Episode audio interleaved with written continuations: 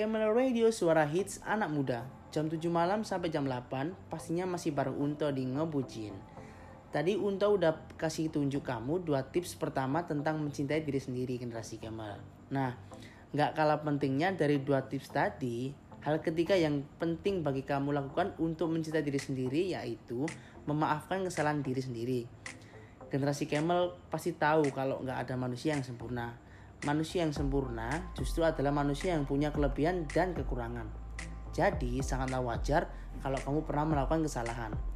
Berdamailah dengan diri sendiri dengan berusaha untuk memaafkan apa pun kesalahan yang pernah kamu lakuin di masa lalu. Ingat generasi Camel, kamu hidup pada hari ini dan di masa sekarang. Kamu akan melangkah ke depan, bukan kembali belakang. Jadi, terimalah kesalahan masa lalu yang tak terpisahkan dalam hidup sebagai sebuah pelajaran agar tidak terulang.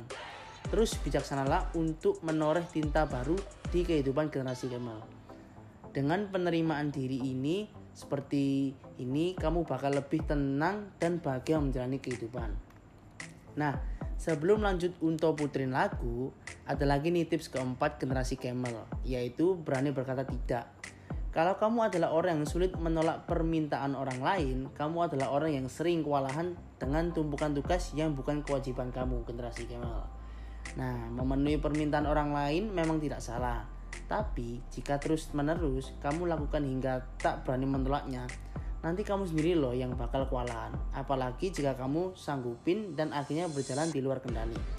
Jadi, generasi Kemal harus bisa dan berani tidak ya Nah, itu tadi tips ketiga dan keempat dari Unto. Sebelum lanjut tips berikutnya, Unto puterin lagu buat kamu generasi Camel. Check this out.